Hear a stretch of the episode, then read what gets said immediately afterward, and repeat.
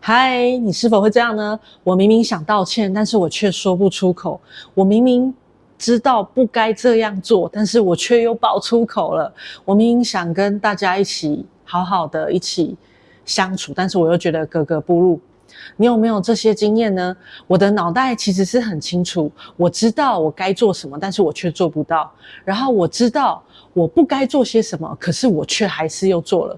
如果你想要达成身心灵合一的话，那这支影片一定要看到最后哦。那我们一起开始吧，Go！Hello，大家好，我是 Aris，我是一位潜意识行为修复工程的教练。那今天要来跟大家聊一个很经典的一个剧的。一个台词就是“心灵的伤，身体会记住”。那相信很多看过《四楼的天堂》的人，一定都会知道这句非常非常非常经典的台词。那为什么想跟大家聊这个呢？因为其实我最近就是在实验一些东西，我就发现说，其实我们生活中常常忙碌于思考，而我们却忘记了停下来关注我们的身体，又或者说，我们其实很。过度的去依赖思考这件事情，其实我们常常忽略了身体的一些讯号。身体常常在跟我们对话，可是我们常常会忽略它。那大家觉得身体的功能是什么？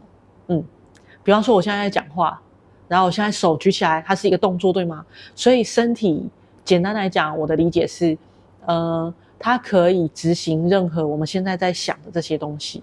它可以去，当我们想的时候，我们就可以去执行。我可以把手往前伸，或往后伸，或往上举等等。所以身体可以执行我们的想法，对吗？那其实身体呢，它也会有它自己的程序。怎么说呢？好，如果你认同我刚刚的说法，就是其实我们身体是可以执行我们大脑的任何的指令的话。那在我前面有很多集，我都一直在跟大家探讨说，我们思维会有一种惯性，对吗？然后我们如何探索我们想法的一些惯性，我们就可以透过这个去破除掉我们一些呃，对我们来讲有一些破坏性的一些一连串的一些思维的惯性。嗯，那大家可以再想一想，如果当我们还没有接触如何去探索大脑思维的习惯的时候，这时候大脑的思维是不是？它会给我们的身体做一些指令，所以这些习惯的思维，它是不是也会创无意间，它也创造了我们的身体会有一些自动呃习惯性的反应。我们先称之它为习惯性的反应好了，嗯，所以这是否也是一个很主要的因素，就是会创造我们身体会有一些习惯性的反应。好，那再讲到这个呢，我再可以再问大家一个，你觉得我们的身体？有没有记忆功能？就是比方说，如果有在健身的话，应该都会知道我们的肌肉会记忆，所以也就是说，我们的身体它会有一些记忆的功能。好，又或者它会有一些自动化的反应。比方说，好，我现在在跟大家讲话，但是我其实没有刻意的控制我的呼吸，它自然就会呼吸，它就会换气，对吗？然后我的心脏，它其实一直啵啵啵啵啵啵啵啵，一直跳动着，对。但我并没有刻意的去控制它，它是自动会发生的。嗯，好，那再举例一些，我现在会大量举例一些身体的一些反应，让大家更了解。跟我想要跟大家聊这个，然后让大家可以更深入的去探讨这个。好，那我们还是婴儿的时候，没有人教，但是我们手碰到热水烫会怎样？手就会自动收回来，即使他都还不会讲话，可是我们身体却会有这种机制，对吗？手碰到热水烫收回来。然后，当你，呃，再长大一点，你学骑脚踏车，骑骑骑骑骑，就你就不小心，有一天你不小心跌倒了，你会不会那一阵子，你骑脚踏车的时候，你特别格外格外的小心，因为你的身体怎样？身体的伤，心里会记住，不是心里的伤，身体会记住，对吗？你跌倒了，然后你身体受伤了，所以心里记住了，所以你就会格外的格外的小心，对吗？然后随着这些时间的经过，我们就觉得我们好像释怀。过一阵子之后，我好像没有那么那么在意，或是会觉得哦，他没事了，或怎么样怎么样怎么样。OK，好，那接下来呢，我就会再举一个例子，因为我们不会每天都跌倒，所以我刚刚举的那个例子只是哦，他可能需要一些时间，然后他就淡忘掉了。OK，好，那我现在再举一个。呃，就是我刚刚说的，它有可能会成为惯性的一个东西。好，那就举我一个最简单的例子，之前也有跟大家提到，就是呃，其实我小时候很容易说错话，所以其实我在我的潜意识里面，还有我对我自己的印象是怎样，我无法表达清楚。所以在这样子的具体的这样子的一个概念跟一个思维上，身体也是怎么说呢？就是我常常在我长大之后，因为这些记忆一直不断的累积。好，在我长大之后呢，我就莫名的我对人群就会产生很多的不自在感，而且这个不自在感不是只有我自己感觉到，连在我旁边的人他们都会感觉到。嗯，我印象很深刻，我常常去参加很多课程，然后他们都会觉得。我很难靠近，就是特别是人多的课程，比方说只要超过三十人以上，我就开始会有一种，好，不要到三十啊，我觉得，我觉得十五个以上，我就开始会有一些些压力了。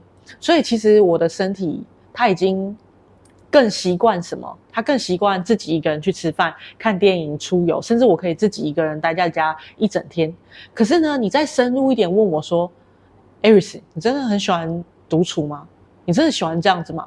可是我又不会，我又觉得我我心里又会有一点觉得说啊，这样好孤独哦。我还是想跟大家在一起，可是我的身体其实它不允许。然后这个感觉呢，就到后来越来越强烈是。是我发现是在我开始用潜意识探索我的思维之后，当我的思维就是调整好。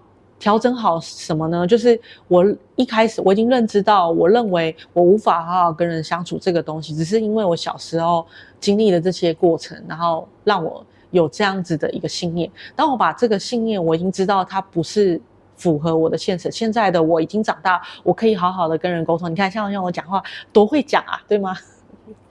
但是我的身体却没有办法跟我配合，为什么？因为他已经习惯了什么？孤独，因为我的那个意识创造了我的很多的孤独感，嗯，所以当我要在进入人群的时候，我发现我的想法、我的思维是想的，可是我的身体却不要，两个一直在拉扯、拉扯、拉扯，所以这个呢，创造了很多我的内在的很多的冲突，然后我一直以为是我的脑袋在打架，然后一直直到我最近我才发现说。原来我的身体，我们的身体其实是会有一些程序的。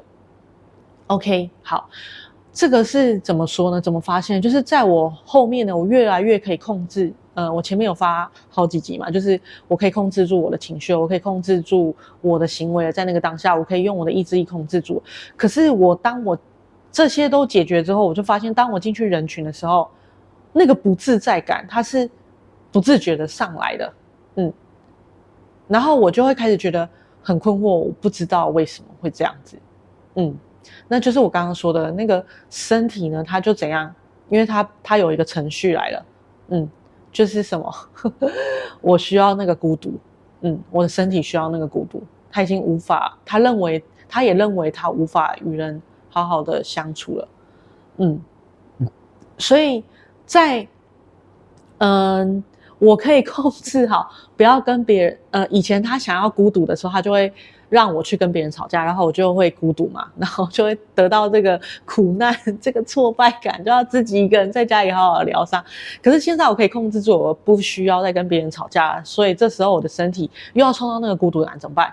他没人可以吵了，怎么办？所以我刚刚已经说了答案了，怎么样？我的脑袋一直在打架。我一直想不出来解答，我说这个行不通，那个也行不通，为什么？为什么这样子？对，所以就是最后是什么？我的身体在跟我的脑打架。嗯，因为已经没有人可以跟我吵了。好，那讲到这里，我觉得刚刚。讲的有点乱，我来整理一下。所以呢，一开始呢，先是我认为我有一个信念，认为因为小时候的经历种种，我认为我无法与人好好的沟通，跟无法与人好好的相处，所以我的大脑呢，就给我的身体下来一个指令，什么独处。所以我的身体呢，它就开始渐渐的习惯了独处。所以呢，接下来呢，当我进入人群的时候，我的大脑一开始是我的大脑跟我的身体一起。抗拒、抵抗这些人群。那在我用潜意识的工具之后呢，我解决了我无法我大脑里面的那个信念，我无法好好的与人沟通、与人相处，这个我知道这不是真实的了。嗯，我已经把这个信念跟我自己分开，我是可以好好与人沟通跟相处，我已经了解到，我也意识到了。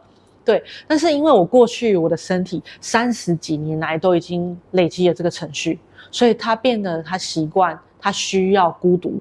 所以呢，当我融入人群的时候，我就会感到身体不适，然后就开始很抵抗，我就会开始很像屁股有虫，我就坐不住，我就一直想要逃离那个现场，然后就开始一直疯狂的抵抗。然后任何的人想要坐到我旁边，想要跟我聊天，他们最后给我的回馈就是，他觉得我很难靠近。好，所以讲到这边，大家应该可以比较了解了吧？就是呃，我的身体就是已经习惯了，所以它有那个程序在，所以在我后续呢，我想要认真的想要跟大家融入在一起是不行的，所以我的身体，所以好，简单来讲就是我在跟我自己的身体吵架，对，好，所以这就是我没有办法保持身心灵合一的很主要的一个原因。好，那你喜你觉得今天的节目精彩吗？是你喜欢的吗？那你想不想和我一样也知道关于你自己的是什么？那赶快透过下方的资讯栏，你可以跟我预约一对一的咨询。那我自己的节目就到这边，拜拜。